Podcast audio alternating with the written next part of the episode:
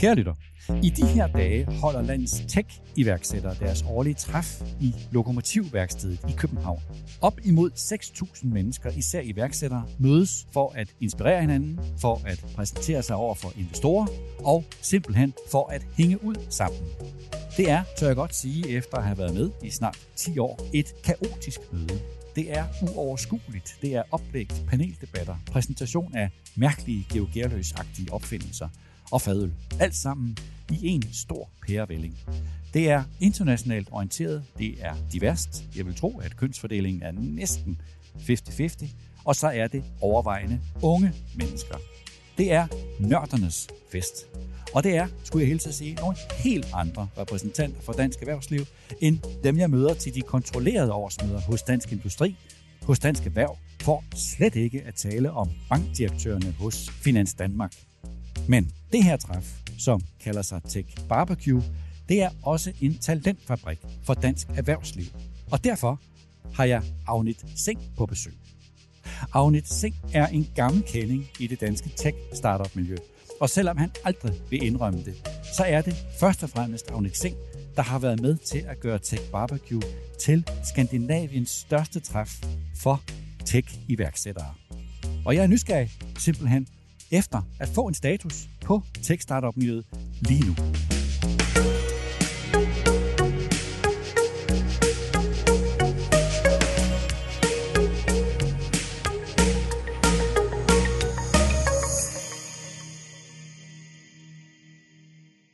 Agnes Seng, velkommen.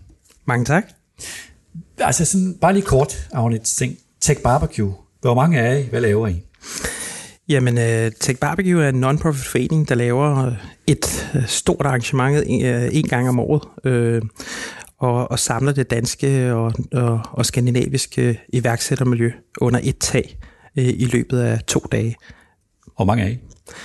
Vi forventer omkring 6.000 deltagere i år, øh, og øh, vi er omkring øh, 20 ansatte.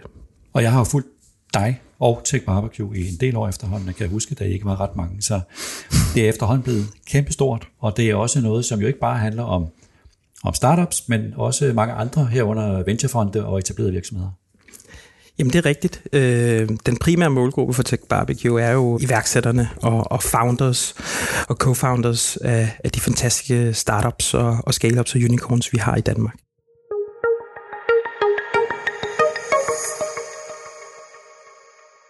Så, Agne Seng, hvordan er humøret, hvis vi skulle starte der? Øh, nu er der jo der er jo lige pludselig nu stigende renter, stigende inflation. Der er nogle lidt, lidt andre vilkår, end vi har haft de senere år. Hvordan er humøret egentlig i den danske sådan tech-startup-scene? Ja, man kan sige, vi, vi, øh, vi lugter lidt en recession lige rundt om hjørnet, øh, og når jeg taler med founders og business angels og venturefonde, jamen øh, så fornemmer man, at der er en recession, øh, og, og, og der, de, er, de er mindre øh, investeringsvillige øh, end tidligere, og øh, man kan sige, der er meget stor fokus på en profitmaksimering øh, i øh, selskaberne, øh, i startupsene, og, øh, og det handler ikke kun om, at man øh, til hver en pris skulle, øh, skal vækste og, og skalere. Øh. Det er jo lidt noget nyt i forhold til de senere år. Altså pludseligt, faktisk pludseligt, er der kommet et skifte fra sådan ambition om langsigtet vækst til, at nu skal man også have fokus på kortsigtet lønsomhed. Ja. Det er et ret stort skifte i et, i et, i et lidt kaotisk, sårbart miljø. Ja, det må man sige. Øh, og, og i virkeligheden så, så, så handler det jo om, at der er det skifte, fordi det måske øh, er, at man ser, at der er en anden tid på vej. Og, øh, og, og, og en recession, øh, der, der er der noget uvidshed i luften, som gør, at øh, vi, vi lige må se tingene an i virkeligheden. Er det her også en sund korrektion? Er noget, som skulle have en en korrektion? Der, der er ingen tvivl om, hvis du snakker med investorerne, så har der været øh, i lang tid en, en debat kørende omkring, at vi har haft øh, nogle ret høje valuations i, øh, i, i, i Danmark, men også øh, i, Skandinavien generelt øh, på, på de startups, der er. Øh, og det er klart, at sådan en korrektion øh, er øh, sundt for alle øh, samfund, og, og især også for vores økosystemer at, og, og have. Øhm, så så, så det, det hilser jeg da selvfølgelig lidt velkommen, at man har øh, sådan et, øh, den her type øh, korrektion. Men det handler om at se fremad, og, og det handler om, at, at, at vi skal have nogle øh, fornuftige øh, og, og sunde øh, virksomheder på øh, fremadrettet. Men når jeg ser øh, igennem årene det her tech-startup-miljø, så er det meget præget sådan, blandt andet af begejstring. Ja. Altså kan, kan, kan miljøet tåle en så ret voldsom, så voldsom skift?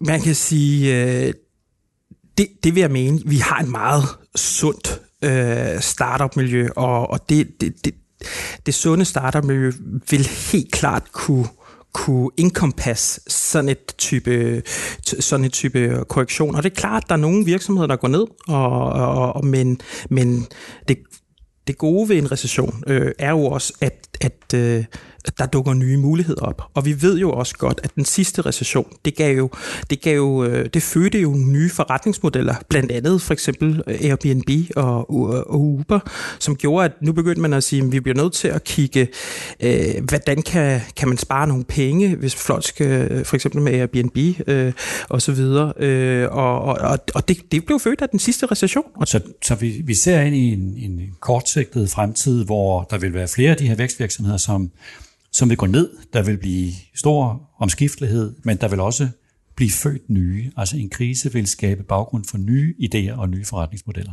Ja, lige præcis.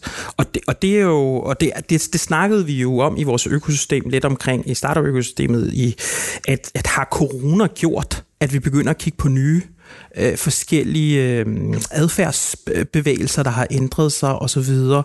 Og det er jo stadigvæk i gang med at undersøge, kan man sige, at finde ud af. Øh, og, og med en recession kan det være, at det bliver øh, hvad kan man sige, mere fremtonet.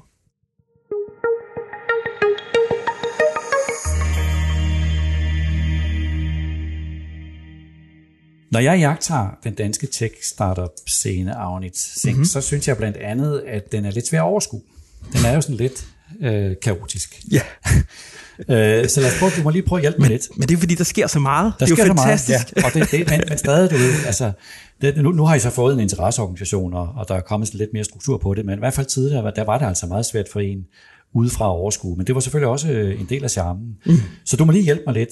Hvis man skal prøve at se nogle danske styrkepositioner mm-hmm. i øjeblikket, hvad vil du så pege på? Jamen, der er ingen tvivl om, at, at robotics og, og fintech er helt klart de to klyng, øh, hvad kan man sige, de to sektorer, hvor, hvor startup-miljøet klarer sig allerbedst. Og, øh, og det er jo, ja, man kan sige, på fintech-siden, bare lige for at tage den, jamen altså, det har jo født øh, fire øh, unicorns inden for det space.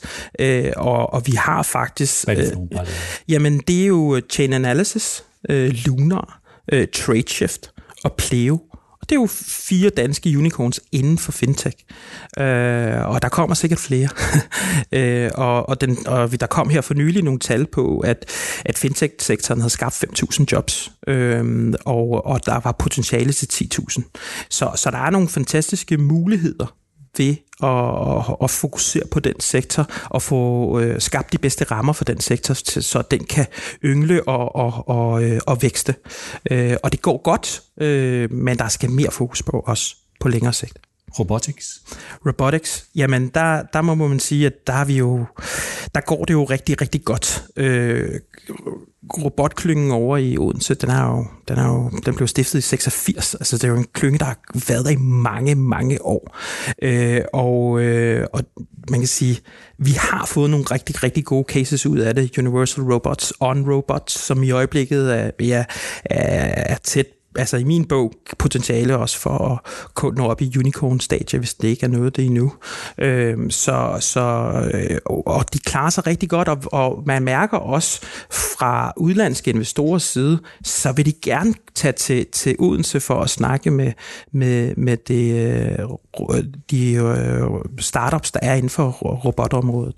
Når du ser på fintech og robotics, sammen set, selvom de jo indbyrdes er forskellige, er der så nogle særlige kendetegn ved dem, udover at man altså, det lykkedes med at, at skabe et, et lokalt miljø, hvor folk arbejder sammen. Er der udover det en særlig jagttagelse? Man kan sige, øh, klyngeopbygning 101 øh, handler i høj grad om, at der skal være en, en brugerdrevet efterspørgsel, en virksomhedsdrevet øh, efterspørgsel. Så fordi man havde nogle startups, der efterspurgte, vi, har, vi, er en, vi er en del virksomhed inden for det her space, og vi har brug for, der bliver gjort noget for os, så kom der også de her klynger, så blev de også født. Og hvis du kigger på øh, nogle andre områder, hvor der er potentiale for at bygge klynger, blandt andet Quantum og andre steder, så er det jo det, vi har brug for. Lige nu er der jo ikke nok Quantum virksomheder for eksempel.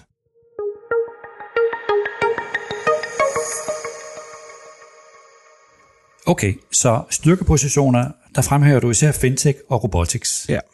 Hvad med potentialerne? Dem er der givetvis også nogle af i den danske tech-startup-scene. Ja, og der må man sige, altså, at der har Quantum jo, der har vi jo et, øh, altså Quantum teknologi generelt, der har vi jo KU og DTU, som virkelig klarer sig godt. Og hvad er Quantum, for sådan som mig? Det er kvantefysik, øh, og det er øh, en teknologi, som øh, hvor øh, sammenlignet med normal computerteknologi, hvor det er binært, hvor det er 1 og 0, øh, så har man i kvantefysik en, en øh, at det er i forskellige states øh, mellem 1 og 0. Og, og, og dermed er man øh, i stand til at få en regnekraft, der er 10-20 gange mere end den normale regnekraft, vi har i Danmark, eller generelt i computerteknologi. Er det et dansk potentiale? Det er et rigtig stort øh, potentiale øh, øh, med, med Niels Bohr Instituttet og, og, og, og, og, øh, og og, det 20, øh, så, så må man sige, der har vi jo et rigtig stærkt øh, videnscenter øh, omkring kvantefysik og, og quantum. Og øh, lige for nyligt, øh, så lancerede jo, øh, kom der jo, at øh, NATO vil øh, åbne et nyt center øh, og, og inden for kvantefysik, og det valgte de, der valgte de øh, Danmark øh, og, og, og, og sætte det her nye, øh, hvad kan man sige, accelerationssite op og testcenter inden for at udvikle kvanteteknologier. Og der har du et område, som ligesom fintech og quantum, øh, øh, fintech og robotics, som ikke, hvor der ikke er nok virksomheder i virkeligheden, til at man efterspørger en klynge inden for det felt.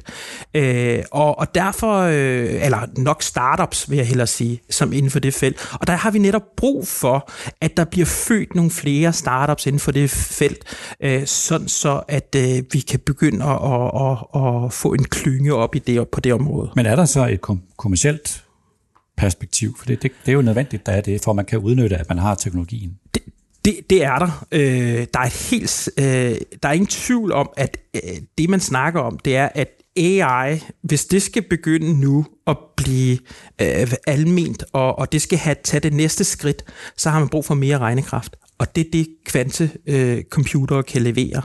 Øh, og øh, så der er enormt stort potentiale, og, og, og man har i mange år snakket om, what's the next platform? Hvad er den næste platform, der bygger, hvor, hvor der er mulighed for at bygge tusind nye virksomheder? Hvis, hvis vi så med, med apps og iOS øh, med, med, med Apple, øh, da, da iPhone kom ud, så fødte det tusind virksomheder. Da Facebook kom, og social media blev en almindelig ting, så der blev der født tusind virksomheder. Vi mangler den næste nye platform, og det har der ikke været en ny platform, øh, som, som, øh, hvor, hvor der kan blive født tusind nye virksomheder. Og Quantum siges at skulle være det område, der kan blive, hvor, som skal komme til at føde tusind nye virksomheder i fremtiden. Er der investorer til det i Danmark? Så øh, mange af de vores øh, investormiljø er meget platform- og software-fokuseret. Øh, så, så jeg vil sige, at øh, vi er ikke helt ready, men der er sket noget på Quantum nemlig, fordi at øh, der har Lars Fjeldsø, som tidligere var øh, venture-kapitalmand fra Boulderton i UK, han har gået ud og startet sin egen nye fond, øh, som nu øh, er blevet lanceret, som har fokus på quantum, og, øh, og har lavet en del quantum case investeringer, men også kommer nu til at investere rigtig meget inden for det felt. Quantum, Agne Seng, er en. Et potentiale. Er der et mere? PropTech, ja. Øh, man kan sige, jeg vil sige, PropTech er en af de øh, områder, hvor der er mest øh, der er enormt stort potentiale. Og hvad er det? Jamen, det er property technologies, og, og det bygger, man, bygger det, det bygger anlægssektoren, som, som virkelig, virkelig har, øh, vi har jo haft en længere øh, ting omkring, at øh, den branche ikke har digitaliseret sig særlig meget. Altid, så, så længe jeg kan huske, der, har, der har vi jo nærmest en udskammet ja. bygger anlægssektoren, ja. for at være lidt langsom. Ja, ja. Og, og der kan man se, at der sker nogle skifter, der sker noget på det område, og, og, og der er den her PropTech startup scene med til at gå ind og sige, nu begynder jeg, vi har at have alle de her tilbud. Nu skal I, altså hvis I skal have de her fede teknologiske løsninger, jamen, så skal I være digitale. Så, så, så det skubber også på på den udvikling, og PropTech er helt klart en af de industrier og en af de sektorer, som, som i min optik og i vores optik har en ret stor fremtid. Ikke kun i Danmark, men globalt set. Og vi har også en mulighed for, at vi faktisk kan blive en førende PropTech-nation i, hvis, sammenlignet, altså i hele Europa. Øh, Øhm, og, og det handler om, at, at man, man, øh, man skal få det miljø til at blomstre og, og blive mere international selvfølgelig, øh, men også at vi begynder at have nogle fonde, der kigger noget mere på det. Så det vil sige, at PropTech, der har vi et startup-miljø, som faktisk begynder at have nogle løsninger, hvor så opgaven er at få selve branchen til at forstå det ja. og efterspørge løsningerne. Lige præcis. Okay. Øh, så vi har et indre marked, og kunne, som er velfungerende.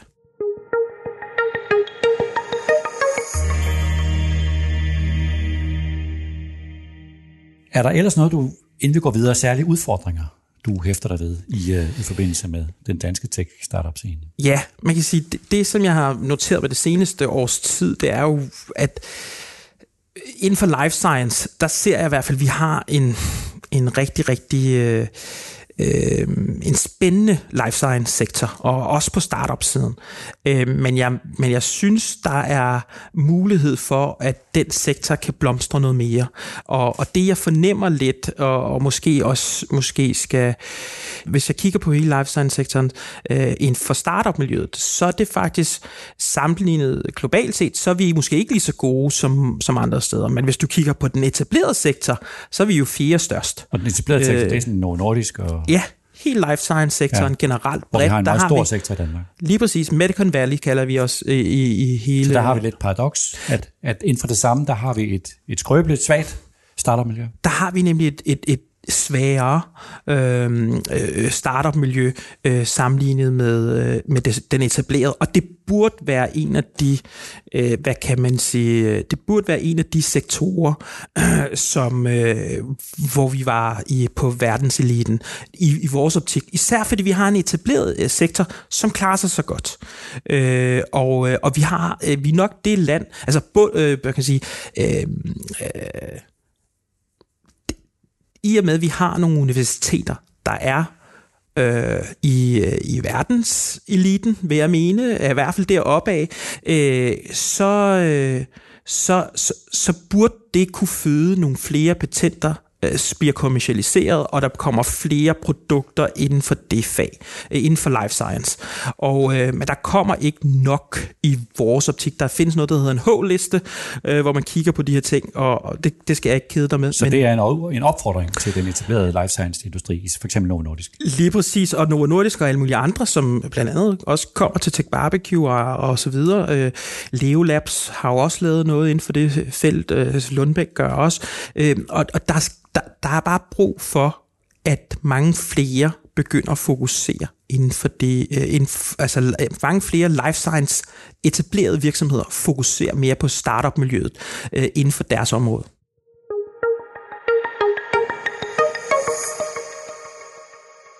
Okay.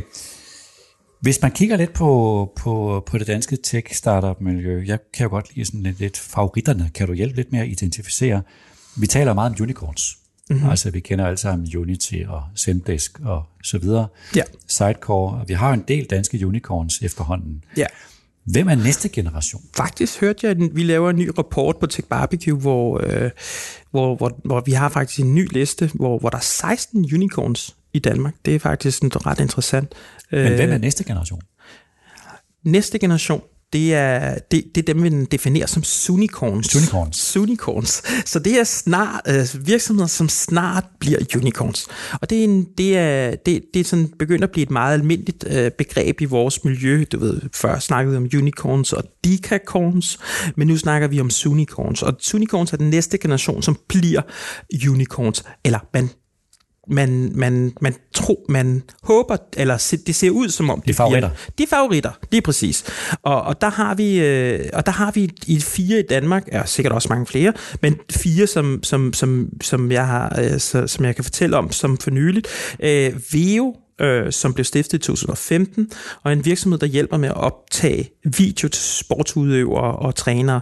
Og og de, lag, lang, de, de rangerer klubber og ligaer, og, og, og de er fuldt fremmarch, og de kommer i år på Tech Barbecue. Øh, og øh, faktisk en lille sjov øh, anekdote. Jeg tror faktisk, de fik øh, i 2016 mødte de deres franske investor på Tech Barbecue også. Så, øh, og så har vi Dixa, og, øh, og, som, er, som er en omnichannel øh, øh, Customer øh, Care platform, som blev stiftet i 2015, og så har vi Lafter, Labster, som blev stiftet i 12, øh, som er en virtual reality læringsplatform, øh, øhm, som har virkelig nogle vilde investorer med sig, blandt andet af Andresen, Horowitz og nogle andre, så det er, som er topfonden øh, i, i det miljø. Øh, og så har vi Templify, som blev stiftet i 2014, og som er en dokument- og template-management-platform, øh, og, og for nylig jo flyttet til USA og åbnet et øh, kontor i, i New York, og, og virkelig har det, altså virkelig klarer sig godt. Så Unicorns, der vil du byde på Veo, Dixa, Labster og Templify. Ja. Er der noget, der hvad skal vi sige, kendetegner de fire? Ja, man kan sige, de kendetegner sig faktisk være platform i virkeligheden. Øh, godt nok er der med Veo noget hardware tilknyttet, men der er også en platform. Så, så, så i virkeligheden, der øh, igen, platformene øh, har en nemmere skaleringsrejse. Og, øh, og det er også derfor, at de, øh, eller ikke, de er ikke nemmere skaleringsrejse, men den, det er en mere, øh, hvad kan man sige, øh, tilrettelagt øh, rejse for vækst.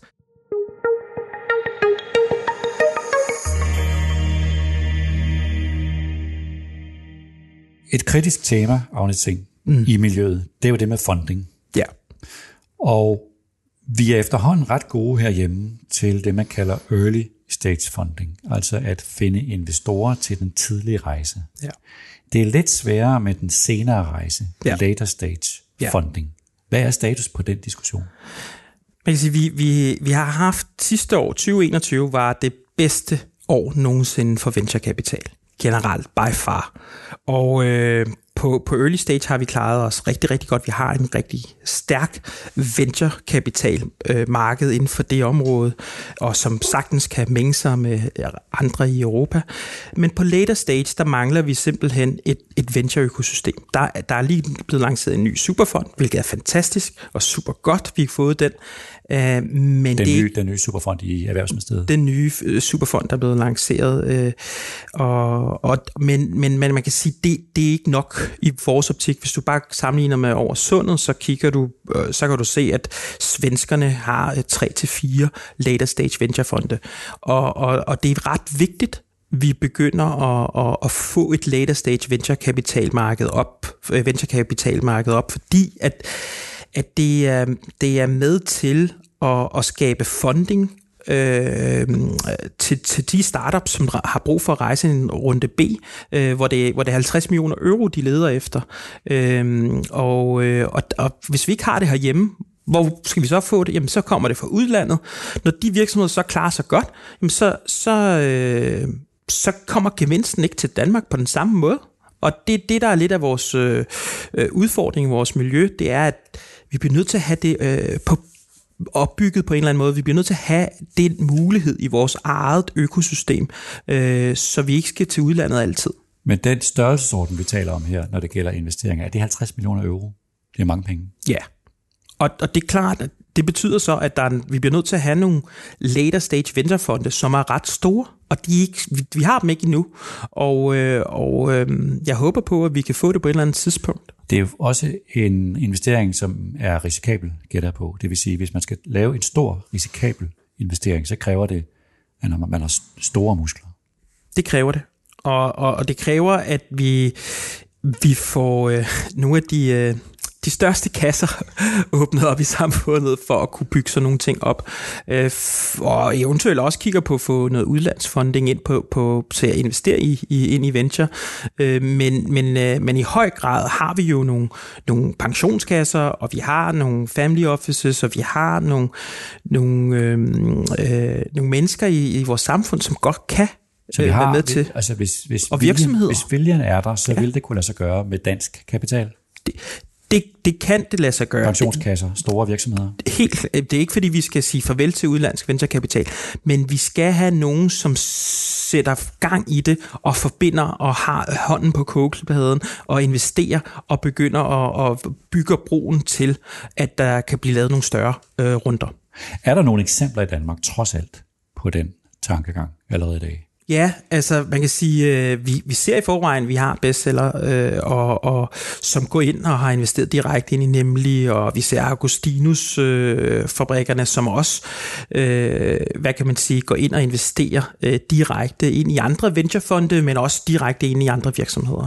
Så, så, så der, der, der er helt klart begyndt at ske noget, og i år øh, taler øh, Claus Gregersen fra Augustinus øh, også på Tech Barbecues øh, LP Summit og, og, og Nordic Investor Day. Øh, og, det, og det er så fedt at se, at det etablerede erhvervsliv øh, begynder at gå mere ind i, i de her ting og begynder at, at, at, at investere i vores danske virksomheder. Fordi hvis vi ikke gør det, jamen, så er der ikke nogen andre, der gør det.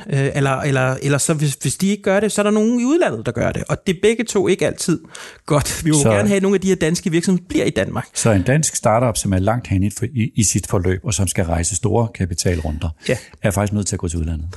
Det, det har det været sådan tidligere, og, og man, hvis du snakker med Zendesk-founderne, og du snakker med, med øh, kan man sige, nogle af Unity-founderne, så har de jo også sagt, jamen, vi, vi var jo over at snakke med det etablerede venture-miljø, vi kunne ikke finde pengene her, vi blev nødt til at tage øh, til, til, øh, til Berlin og så bagefter til, til øh, USA, øh, San Francisco, for at, at finde den kapital, vi havde brug for, fordi man var lidt mere, øh, du ved, øh, tilbageholden med at investere.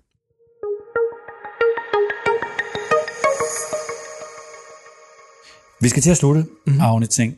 Når man kigger på tech startup miljøet, så er det jo, det har været igennem en corona, som jo har påvirket miljøet ret meget. Mm-hmm. Og du har nævnt for mig, at corona har blandt andet gjort, at miljøet er blevet mere fragmenteret. Hvad, ja. men, hvad mener du med det?